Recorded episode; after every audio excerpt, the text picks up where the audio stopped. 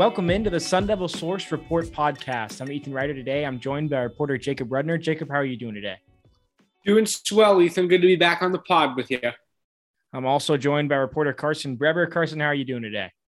I'm great, Ethan. Thank you. And as always, I'm joined by Chris Karpman. Chris, how are you doing today? Doing well, plugging along. Good to be with you guys. Yeah, so let's get right into it. This is going to be the review podcast of ASU's 35 to 21 loss against Utah. ASU is now 5 and 2 on the season and 3 and 1 in the Pac-12. They're no longer ranked and no longer hold its own destiny within the Pac-12 South, which we're just about to talk about. We're going to talk a little bit about just the opportunity that ASU had with this game and what impact the loss might have on its Pac 12 South aspirations. And just to kind of get right into it, ASU with a win would have had a 91% chance to win the Pac 12 South. With the loss, that drops down to 28%. And Utah on the other end ha- would have had a 6% chance to win the Pac 12 South with a loss, but now with a win, have a 65% chance to win the Pac 12 South. So, first off, we'll go to you, Jacob. What did you see from this game in terms of opportunity for ASU and just what this loss might have in terms of impact on ASU for the rest of the season? Yeah, Ethan, uh, we we talked about it in the days leading up to the the game, especially on our, our premium podcast, just about how ASU wins this game, and, and it was reflected in the FPI number. But if ASU wins this game, it puts itself in a position to control its own destiny on, on whether or not it would win the Pac 12 South. It would have put it far and away as the most, you know, uh, dangerous Pac 12 South team in comparison to its competition. Uh, it would have taken the only other undefeated team in the division and it would have given it its first loss of the season. And it just would have continued that march that started at UCLA, where ASU was clearly the favorite uh, to win the division. And the loss did the exact opposite for it. It now is in a position where it's reliant on Utah to be able to win or lose and take itself out of a position like ASU did. And it was abundantly clear that that was the case going into the contest uh, after ASU had beaten Stanford and as Utah came into the game with an undefeated record as well. So, you know, it, it absolutely squandered an opportunity to be the team that controlled the pace of the Pac 12 South, who controlled the winner of the Pac 12 South eventually. And now it is in a position where it is reliant on another team to win or lose. And it also has to keep pace with that team because when and if that if that loss comes, ASU has to continue to win if it hopes to make up the ground that it lost in that game. Yeah, I mean, I feel like the numbers that you read off there, Ethan, are telling enough alone. It's the difference between almost certainty, it felt like winning the Pac 12 South, and now it being kind of an improbability, and you've suffered this crushing loss. And now it's a test of your resilience. And ASU doesn't have a whole ton of gimme games. They have a lot of games that they should be favored in. And I think that this Utah game was probably one of the most toss up type ones that they had on their schedule. And it's obviously not just crushing because you lose and because of the significance for that on just now you don't have the tiebreaker over Utah. You're a half game back of them as far as your record and conference play goes. It's also just the fact that you were dictating the game, that it seemed like you were the better team for such a significant portion. And then all of a sudden it just went completely off the rails. So this is a test of ASU's ability to win games, not only because, hey, they're still trying to win a Pac 12 South and probably a Pac 12 title, but also in how do they respond to this level of disappointment? Because we saw BYU, and that was obviously kind of a disastrous game. They came back really strong from that one. This is now part two of that, though. And so the sense of urgency obviously has to be dialed up to the highest possible level because you can't have another game like that where you let it slip away or where you beat yourself in any of these ways or you just go completely stagnant on offense and you can't get a stop on defense. Like with five games left, there is not that room for error anymore. And had ASU won this one, they could have afforded a loss down the stretch. And now, you know, maybe they can still, they can probably still afford one loss, but maybe not because Utah has that tiebreaker. So it's just really put them in a position where you have to be in that winning time mode immediately and you can't mess up. Yeah, you just look at the Pac-12 South, and it's it's obvious how significant that the game was to the likely outcome in this conference because Arizona three losses, USC three losses, they're done. They have no chance. Colorado one and two lost to ASU. So no no um, head-to-head tiebreaker advantage. And ASU beat UCLA, UCLA three and one. That's a head-to-head. If ASU had beaten Utah, it would have the head-to-head. It would also have the head the three-way tiebreaker over both of those teams uh, in the event uh, of the, either one of them tying or both of them tying. And um, that that's basically uh, we, we've never probably felt like a team had a complete stranglehold over the division this early in the season, but that's what it would have felt like uh, for ASU. And um, at the same time, there is no team from the South that has gone undefeated in the Pac 12. Uh, there's been several that have, have been one loss teams. ASU did it, Utah did it. I think maybe USC did it one time. Um, and so the odds are that Utah is not going to go unscathed through the rest of the Pac 12. And in fact, um, there's a difficult stretch now that Utah has ahead of it, playing um, at, at Oregon State, pardon me, uh, this weekend, then home game against UCLA, then at Stanford. The odds are that Utah is going to lose at least one of those three on average, uh, maybe even one and a half on average, somewhere in that range. And then um, even though Utah does have games that it should easily win at Arizona and uh, at home against Colorado in the final three, the, its other game in that final three stretch is against Oregon, which of course is it's a home game, but at best is a toss-up type of a game as well. So I think there's a really good chance that that Utah loses two more games, at least one. It would be likely. Uh, the problem, though, as Carson said, is now ASU has at a minimum to go four and one the rest of the way. And but four and one only gets you a tie with Utah in a lot of circumstances. And so maybe ASU might have to run the table and go five and zero. But five and zero includes not only what should be wins against Arizona and Washington State at home and USC at home, which is you know, USC's bad, but it's not a gimme. Uh, but then ASU also has to win on the road in November against Washington and Oregon State. And those are pretty much going to be somewhere between 50 50 to 60 40 games. Either way, ASU is on average probably going to lose one of those games. The, the, all the odds that Ethan was giving were, were from ESPN FPI, which also uh, has ASU with a average expectation of 8.7 wins this season, meaning probably going to lose one of those two toss-up games on the road, and then a a, a small chance of also uh, losing the other one of those two or one of the other three games uh, on the schedule. Uh, I, I think that it's important to note that it's far from over, far, far from over uh, it, it's we, we have seen in the past ASU have seasons where uh, it's fallen apart. People will remember the we, we talked a lot about two years ago, five one, lost to Utah, then lost three games in a row.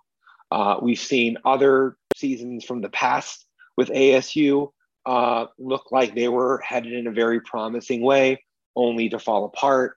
Um, 2011, um, we saw that. We saw the the ASU was a top five team in, under Todd Graham, uh, and then lost two of its last three games, Oregon State and Arizona. Um, and uh, you know, flip side, we've we've seen ASU go on some runs that were kind of unexpected, where they reeled off. Uh, they they lost the game and then they went on a big winning streak of four or five games. Um, so either one is possible.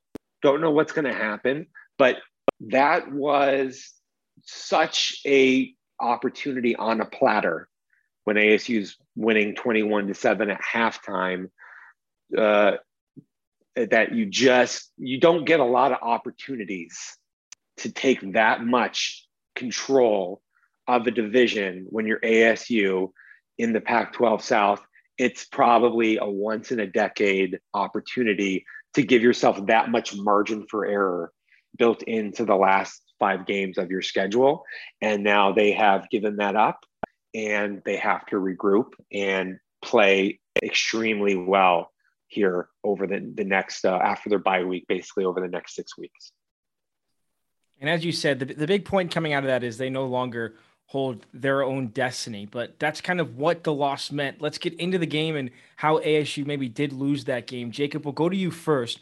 The offense in the first half, we're going to start talking about the first half first. We'll go to the offense. They moved the football very well in the first half. They did have mistakes, but they were able to kind of overcome those mistakes. How did you see them go about in that first half? How were they able to be successful? And were there any indicators to what maybe happened in the second half?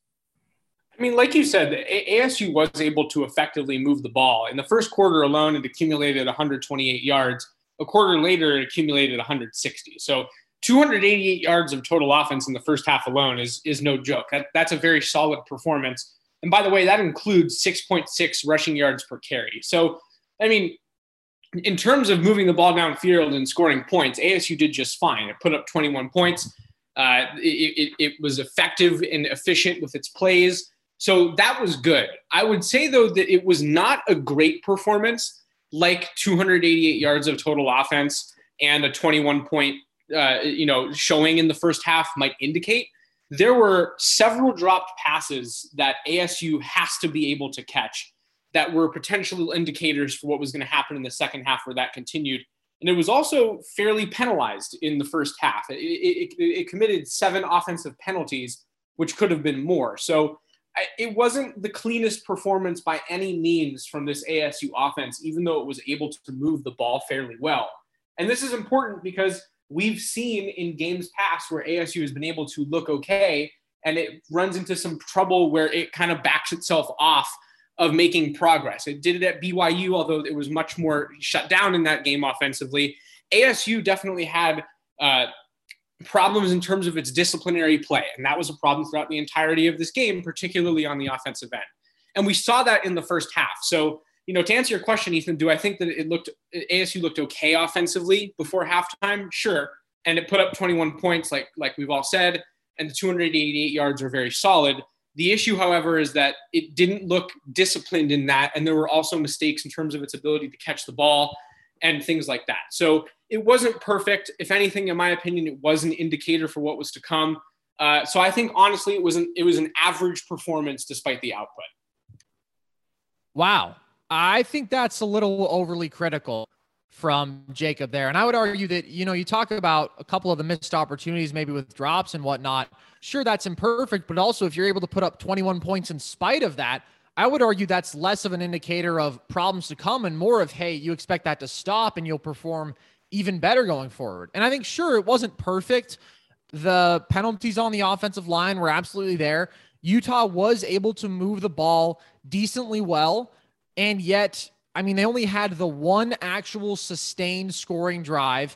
Other than that, ASU, ASU was able to force three three and outs. They were able to force two timely turnovers. And I thought that they were able to accomplish a lot of the things that they wanted to. They ran the ball exceptionally well in that first half. They had 131 yards. I just thought that they were completely dictating how that game was being played. They were passing the ball effectively. Jayden was 11 for 17 with 157 yards and two touchdowns. He had a touchdown on the ground as well. Like, I think that that's a little bit of, with retrospect, you can look back and say, oh, well, we saw these cracks. I don't totally agree with that, though. I thought that they played a pretty darn good half of football. And sure, maybe they weren't two touchdowns better than Utah, and maybe that shouldn't have been the expectation for the entire game. But I thought they were clearly the better football team by a decent margin in that first half. And then it was like out of the half, obviously everything changed completely. But I don't think that was like a fraudulent 21 to 7 at all. So look, I, I think maybe I can bridge the gap between those two perspectives, right? Um, yes, ASU did move the ball quite well and, and did so uh, on the ground and with balance.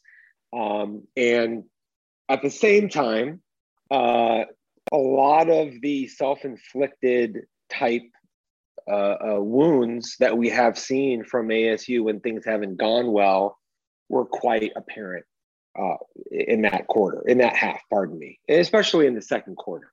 And so specifically, what we saw was uh, as opposed to BYU, where they had a lot of snapping issues because they were doing the clapping snapping from Jayden Daniels, they went with the silent count from the outset of, of this game, where uh, the left guard with Darius Henderson, he turns around, he looks at Jayden Daniels. When Jayden Daniels lifts his foot, there the, the appropriate number of times, one, two times, whatever, then Henderson taps the center, the center snaps the ball. Okay. Well, what happened in the first half uh, that was a precursor was um, uh, Kellen Diesch had multiple false starts, which was an indication of trying to anticipate the snap so as not to get beaten by the the the end who is also able to key the football more easily because of this snapping protocol.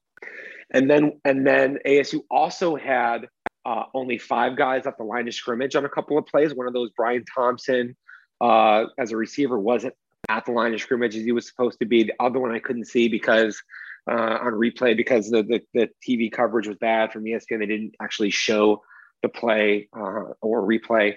Um, and uh, and then they had holding penalties, which which you know, as I said, that's related to also uh, get beat, getting beaten on the snap at the end. So you'll notice that Ben Scott he struggled, It had his worst game against Tafua who we said was a major challenge for him in this game. And Diesch also struggled. Uh, and so those were the their hints of that were there. They did overcome that, as Carson correctly stated, and they scored uh, 21 points. And they also um, probably could have even scored more if, we're looking at it. They had a, a, a, some other opportunities that they weren't able to capitalize on. But um, you know, you're not going to fault ASU's offense uh, in the first half whatsoever. Yeah, and we'll talk about the offense a little bit later in terms of the second half that you guys touched on a little bit. Uh, Carson touched on a little bit the defense in the first half. They were able to force two interceptions. Uh, there might have been a couple other things that you would say wasn't perfect, I guess, similarly to the offense that we were just talking about. In, in terms of the defense, Jacob, what, what did you see from them in the first half and why they were able to force those two interceptions and be successful? Yeah, I mean, considering who ASU was missing in this game, I think it was a, a pretty solid performance in the first half. It didn't have Chase Lucas, it didn't have Evan Fields, and still it was able to generate two turnovers, including an interception by the, the person who replaced Evan Fields, Keon Markham. Uh, and it looked pretty good. Uh, ASU's defense did still allow 5.4 yards per attempt per, per total plays uh, to Utah, which is it's solid, but it's also you know it, it, it ASU did a good job limiting Utah.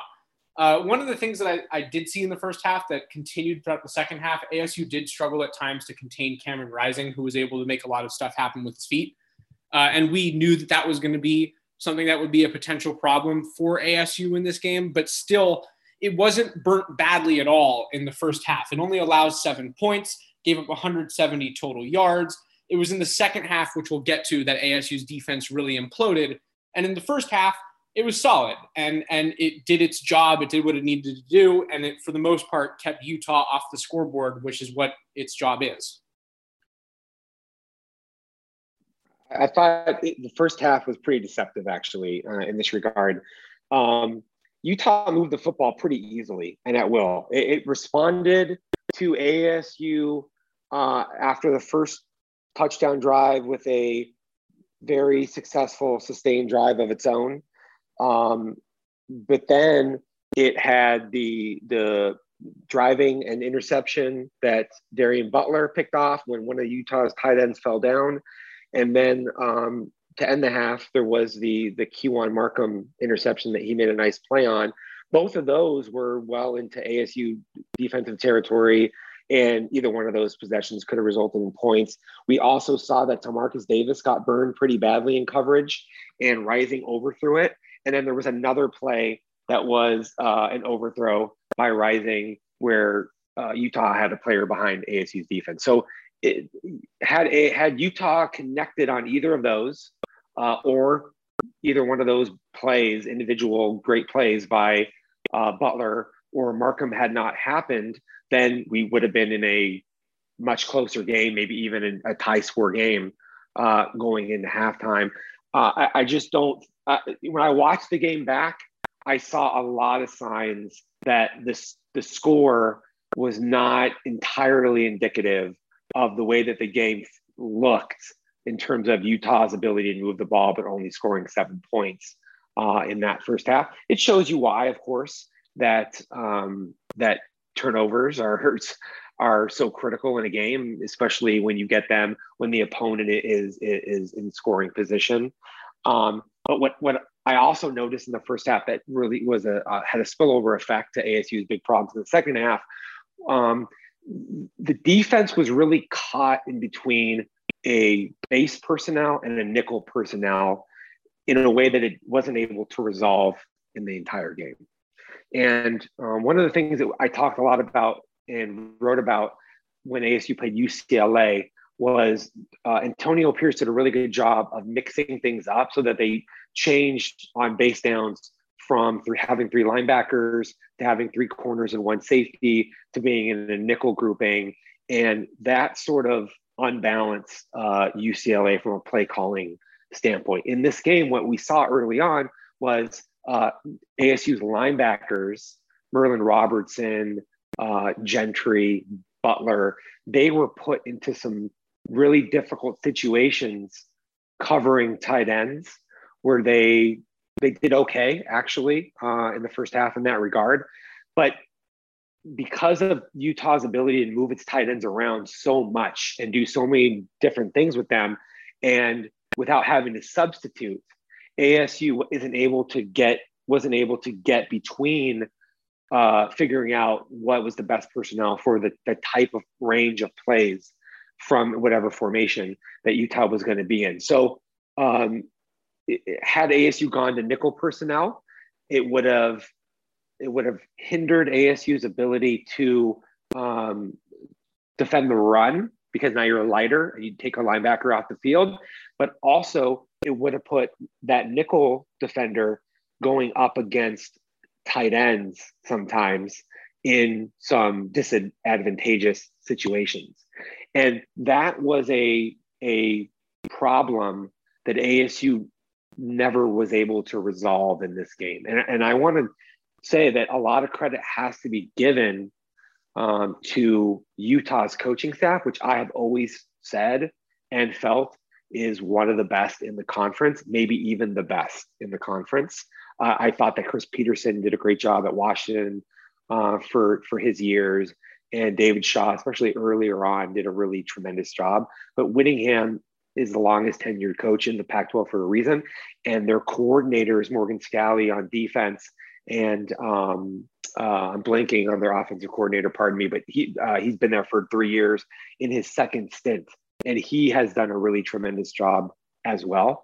And um, I, I think that so ASU was quite honestly uh, kind of outcoached, but part of that was because Antonio Pierce didn't have, as Jacob said earlier, the full complement of his personnel in the secondary. Like had ASU had uh, Evan Fields and Chase Lucas, I think that alone would have changed the game going into the second half, which I'll have to talk about in another round.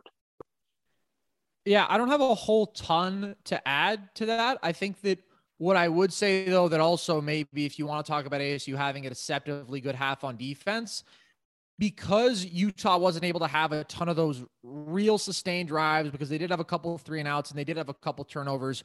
We just didn't see them run the ball with the same volume or success as we did in the second half, which we'll talk about. But that ended up kind of being the death by a thousand cuts for ASU, and that just they could not get off the field. And fatigue plays a factor there too, sure. But it was also just a different extent to which Utah was able to get comfortable and say, hey, we're just going to hand the ball off every time and get six yards automatically, and you can't stop us, that we didn't see in the first half.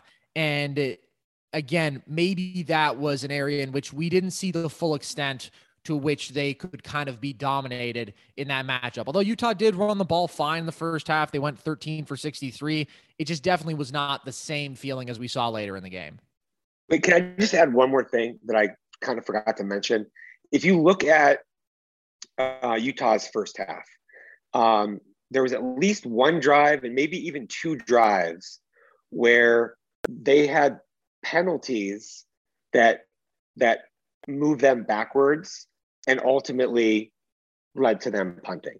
So the second quarter, uh, they had um, they had a hold um, that turned a successful play on second and seven into a second and 17.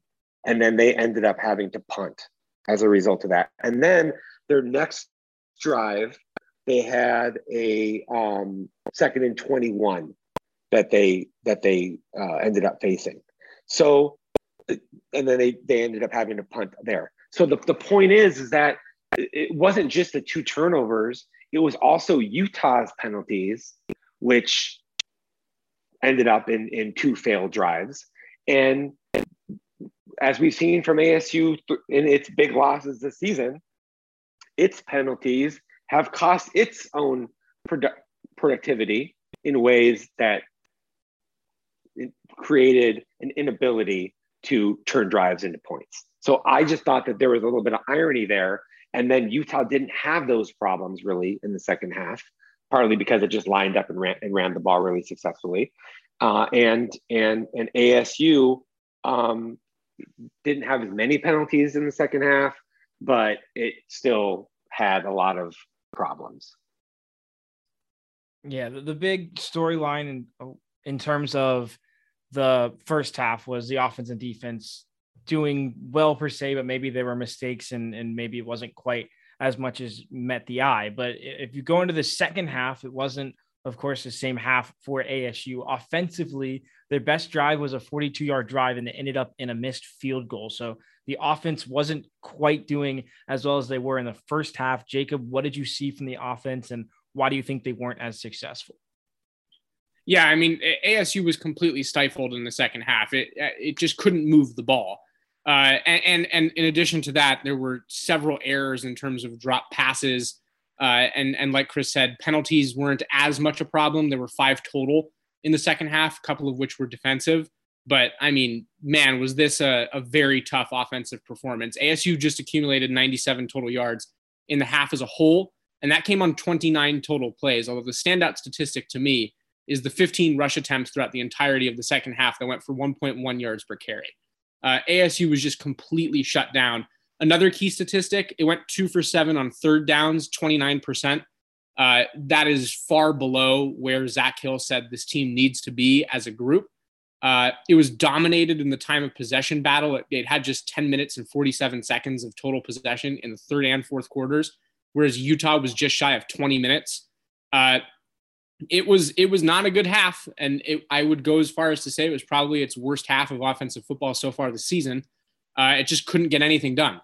I don't think that this is necessarily Jayden Daniels' fault, and I'm sure Chris is going to get into that a lot more. I think he looked solid. I do think that his receivers, however, did not play well. They dropped passes that needed to be caught, and that went a long way in ASU's inability to create first downs and to actually move the ball and to generate drives that went on longer than 42 yards as their best drive. So yeah, I mean, in total, this was a very poor half of football for the Sun Devils for sure. Yeah, it was a pretty much full on collapse, and it was sort of just a self defeating cycle. And then obviously, offense struggles to stay on the field, then defense struggles to get off the field, and all these things just compound each other. And they were kind of just blitzed early. And really were not able to respond. I think that Jacob touched on an important thing with the missed opportunities coming off of drops in that ASU had three drops on third downs in total, two on what would have been first downs. One of them was on a Brian Thompson third and 23. So a little more excusable there as far as just the significance and how much that hurts you as a team. But it is beyond that in that what we talked about where I think you're right, Jacob. Jayden played really a good game throughout, but the difference between the first half and the second half is in the second half, he's facing overwhelming pressure and he's stacked four times. And so even though that those drops are killer undeniably, I don't know that ASU was generating reliable offense no matter what. Like you said, they couldn't run the ball. And if you told me that their streak of 11 straight regular season games with 150 rushing yards was going to be broken in a game where they had 131 in the first half, that would be pretty shocking to me. So it was just completely different. It went from ASU dictating, running the ball successfully, and sure, there were the holding penalties, and maybe that was reflective of some pressure that Utah was getting that first half or some mistakes by the offensive line. But that was just dialed up to a completely different level in the second half when they were still pretty penalized and they had five penalties for 50 yards. But it was just nothing went right. And again, it was just this self defeating cycle. And they really were just thoroughly outplayed. And I agree with Jacob. This was the worst offensive half that they've had. And they obviously stagnated against Stanford and couldn't score offensively in that second half. But they had missed opportunities there on shot plays and whatnot where it felt like, okay, if they play this game a couple times or this play a couple times, it could easily go the other way. In this one, it was kind of just like they were completely outmanned. So look, if we go through this, um, they, Utah comes out, drives down, scores. Uh, ASU needed to have some what of an answer in the way that Utah answered ASU's first drive start the game. But then Jalen Conyers drops a third and three over the middle that was wide open. And then Utah gets the ball back, scores, and ASU has an opportunity uh, to have another, you know, chance to to have some sort of a response.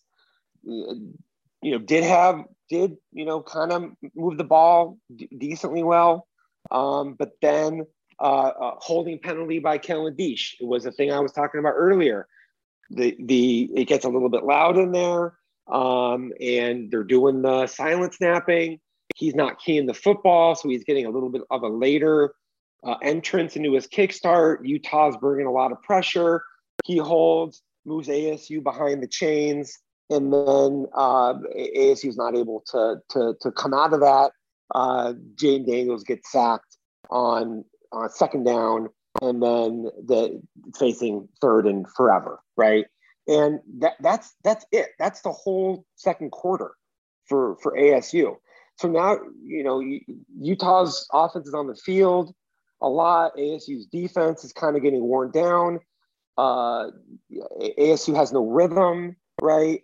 Then you come back onto the field and um, you, you get a first down, but then you face a third and six, and then you have the LV Bunkley Shelton thing where he kind of falls down and has a drop, and then you have to. The ball wasn't perfectly thrown, but still probably should have been caught. Daniels doesn't know he's going to fall down, and then ASU ends up having to punt, and then Utah comes down, scores again, takes a two touchdown lead, and now you're in this uh, uh, truly desperate type of situation where you really can't run the ball, and um, the defense can sort of just come after you.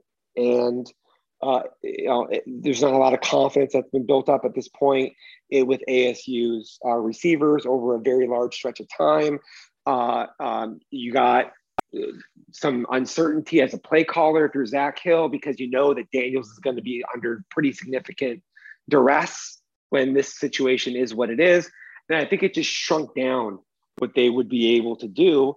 And so the the ASU's defensive problems exacerbated its offensive problems and vice versa. And the entire thing just spiraled really out of control let's talk a little about that those defensive problems and the offense, of course, as we just said, maybe weren't quite firing all cylinders, but you said the defense maybe had something to do with that. They gave up 28 points in the second half, and they didn't stop Utah on any of their drives from scoring a touchdown. So, Jacob, what did you see defensively that really created or abled Utah to be as strong as they were in the second half? I mean, just out the jump right after the break, ASU allowed Utah to pretty much do whatever it wanted offensively. In total, Utah finished the second half with 285 yards and obviously scores 28 points after halftime, whereas ASU scores none. But Utah could have done whatever pretty much in the second half. It rushed the ball 23 times for 6.3 yards per carry for a total of 154 rushing yards.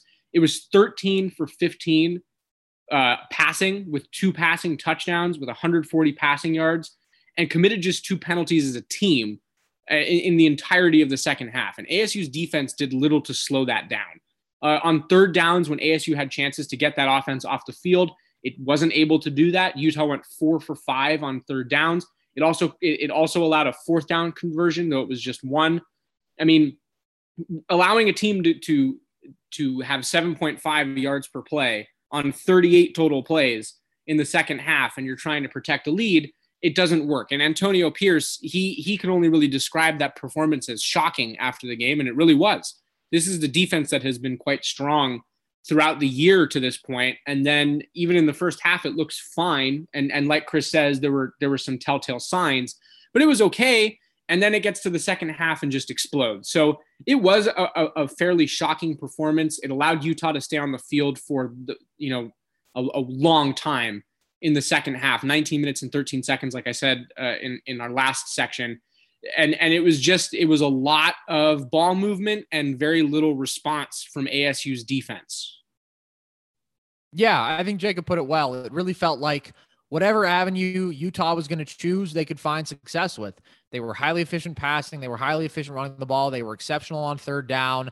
And I think that now ASU's tight end coverage, this is an area in which they've struggled now for three weeks and they've faced good tight ends, but it's not really typical to allow tight ends to get 100 plus yards on you in three consecutive weeks. And for Utah, I mean, they are fundamental to the offense. But regardless, when you have three different tight ends who have successful days, it's just seemingly a flaw in this defense. But I think that Jacob touched on it and that it just was uh, how easily Utah was generating offense and just how consistently they were able to dictate the pace. They were able to possess the ball for 19 minutes because they could just run the ball as they pleased. They could also get chunk plays through the air.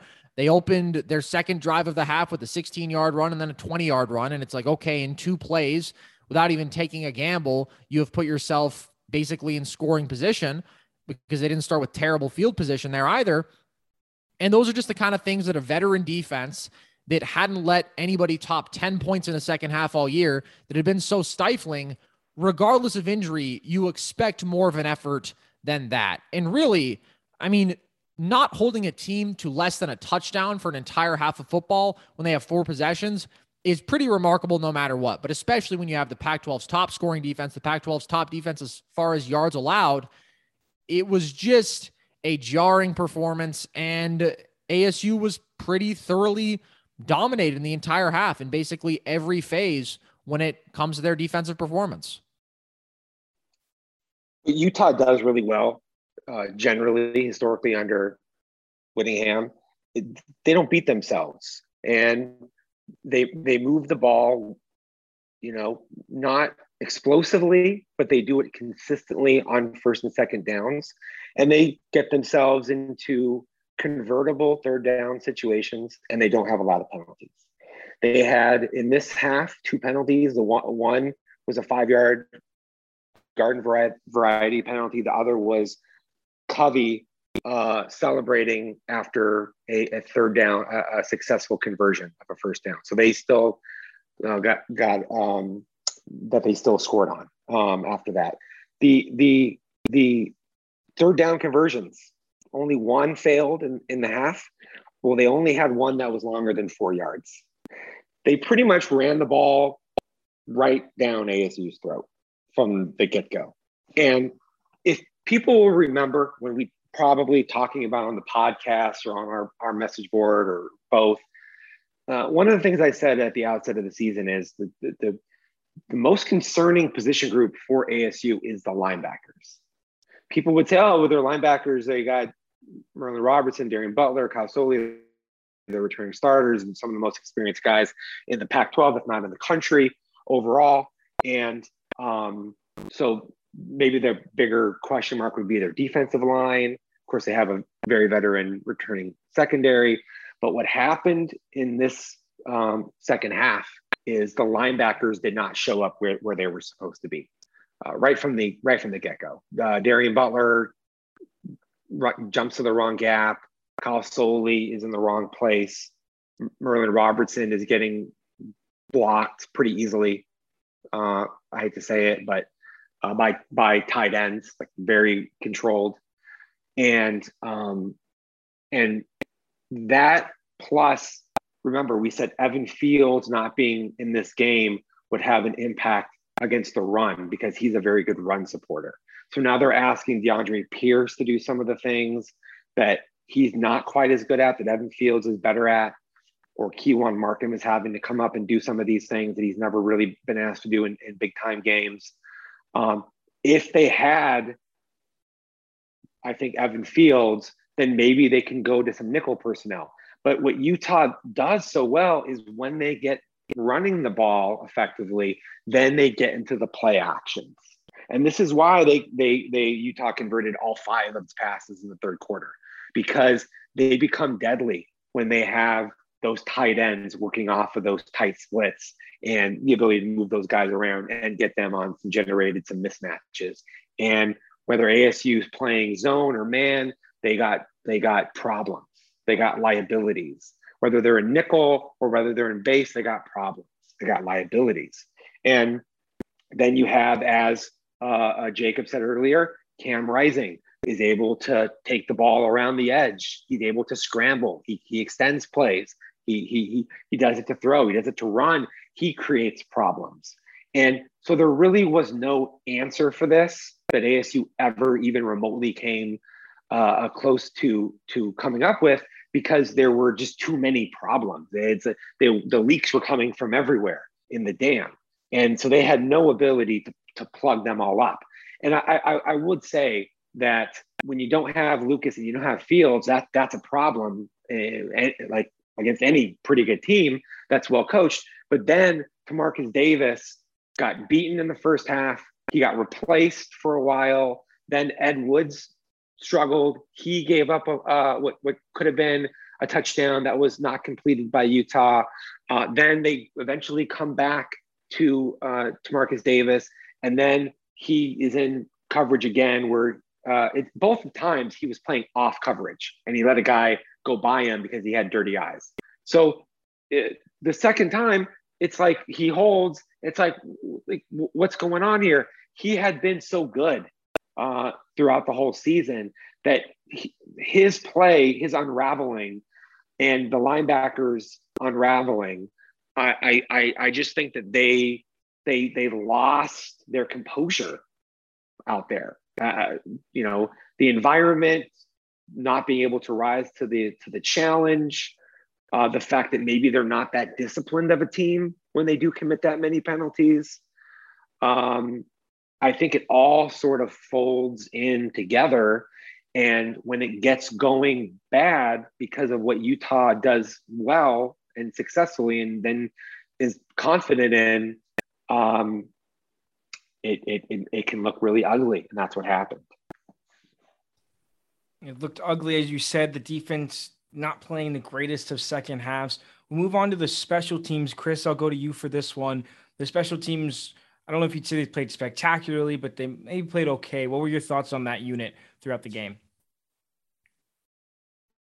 Gosh, well, let's start with the fact that ASU took a timeout on a PAT, and it was not the first PAT of the game, it was the second one where Will Schaefer came onto the field. So they had 12 guys on, somebody on the sidelines alerts to that, and they take a timeout. Well, that that at the beginning of the second half, after Utah scores to make it a one touchdown differential, you need the timeout. You're going to move the ball a half a yard. They're still going to kick a PAT. Uh, so that's bad coaching. Uh, and, and, also, you shouldn't have that happen where Schaefer's on. Um, you know, I think what happened is Kyle Soelle uh, was limited in practice. And because he was limited in practice, getting, getting some rest or whatever the case may be, they probably had Schaefer in his place with the ones on their uh, PAT uh, defense unit. And so then you the game comes and force a habit or just kind of like he automatically runs onto the field. I'm with the ones on this. Well, Kyle Soelle's out there too. There never should be a penalty. Okay. And then later on in the game, uh, DJ Taylor, who's been a non-factor in the returns after he had that really catastrophic fumble and was taking the ball out from, you know, deep in, in the end zone. He gets out there, he has a big return, but uh, ASU has a, a block in the back penalty or a hold, I think it actually was, by George Hartz, their, their walk on running back who's out there. That negates that. Okay, so that's that is a continuation of the theme of really bad execution and decisions on special teams. And then uh, Eddie Czaplicki, who was so good in the team's first four to four games or so, um, he struggled on on his punts again. Uh, he had one really good punt that came after a Utah penalty, which fortunately for ASU came on a bad punt. And then he had a, a good one. Other, his other punts were, did not flip the field when he had opportunities um, to do so. And then the other thing that was a, a really uh, sort of perplexing special teams problem was it, it, it seemed like uh, Logan Tyler had no awareness that he might be called upon in the event of a long field goal situation. So he's running on late, and it's a 51 yard field goal or whatever it is. Um, and they they had no composure on that play. And and and and, and by the way, we saw in camp Logan Tyler was really bad on on field goals in general and missing a lot of long a lot of field goals in the exact same way that he missed that field goal, which is not getting a clean contact, the ball not getting up, not really having much of a chance to get through the uprights. But but but more importantly, is the attention to detail that would lead to a 12th guy being on the field uh, on that PAT, and the attention to detail that where nobody is telling Logan Tyler and or he doesn't automatically know, hey, look, we have the ball in around the 35 yard line of Utah and it's a we're going to be facing a fourth down here. I'm going to have to know to get on the field in that situation. Neither one of those things should happen. The penalties on the returns have happened way too much. And there's not you can excuse a freshman punter uh, not having some good punts. The other things they, they just shouldn't happen in a game like this. And you talk about penalties in special teams. You talk about maybe a lack of the little things that would cause kind of bigger problems to happen. Let's talk a little bit about the penalties in terms of holistically in terms of the season. And and we talked about this after the BYU game. We've talked about this throughout the season. In this game, there were 13 penalties for 115 yards. So Jacob, we'll go to you first, but there's been a lot of penalties this year. There maybe were some more procedural ones at BYU versus this game against Utah. Are any of these related? And what do these kind of continuing theme of penalties say about maybe the discipline of this team? I mean, as it, as it speaks to the discipline, it's really becoming a problem. ASU is among the most penalized teams in the country, and it looked like it may have gotten to a point where it turned a corner, or you know, it seemed that way. Uh, there was a stretch of games where it was not highly penalized, especially to open Pac 12 play. And then it comes back and it has 13 recorded penalties against Utah, a number that really could have been 15 if not for offsetting penalties that negated two more that ASU had throughout the game.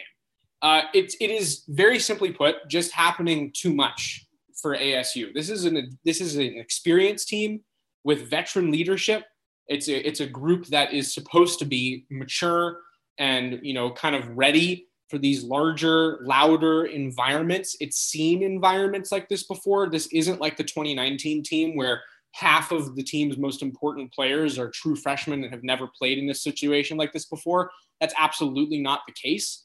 And still, it's playing like a team that is extremely undisciplined. And as evidenced by a 13 penalty performance against Utah, in a critical game that you kind of have to win if you want to continue your march towards this almost guaranteed Pac 12 South title for the first time since 2013.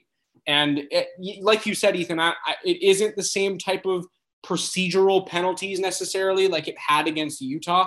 It's just straight discipline this time.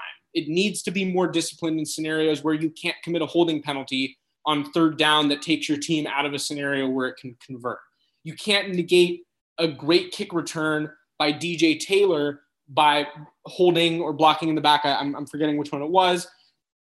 And, and we talked about that on our podcast where again special teams you can't do things like that because there's going to come a time where the kick returns are going to be important and you're going to take away great field position and it happened again so i you know it's kind of one of those things that you you'd think would be cleaned up by now but clearly it isn't and so i don't know maybe this is kind of part of the identity of this team but it's certainly a problem yeah, I think it's alarming. And like Jacob said, you just don't expect it from a team that's so experienced, obviously. In week one, Herm's rationale was, well, this team was overly emotional, and I could kind of see it coming that this was a danger.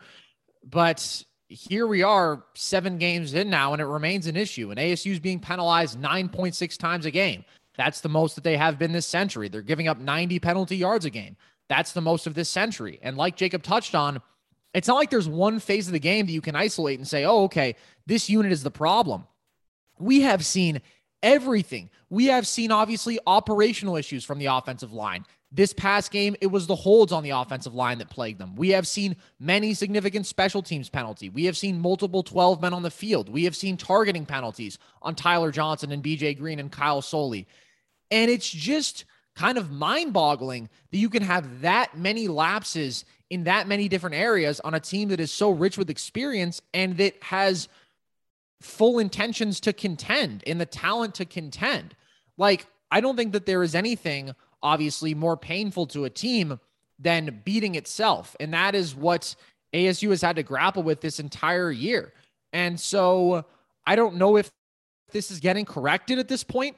I don't frankly anticipate that it totally is because when you have four performances like they have as far as penalties go, where it's just one of these storylines, if not the storyline of the game, and you've only played seven games, that is just really inexcusable. And it could be ultimately the downfall of this team. And it's probably a significant reason that they are five and two right now instead of maybe six and one or seven and oh. And again, they had a 13 penalty game, they had a 16 penalty game, now they had another 13 penalty game.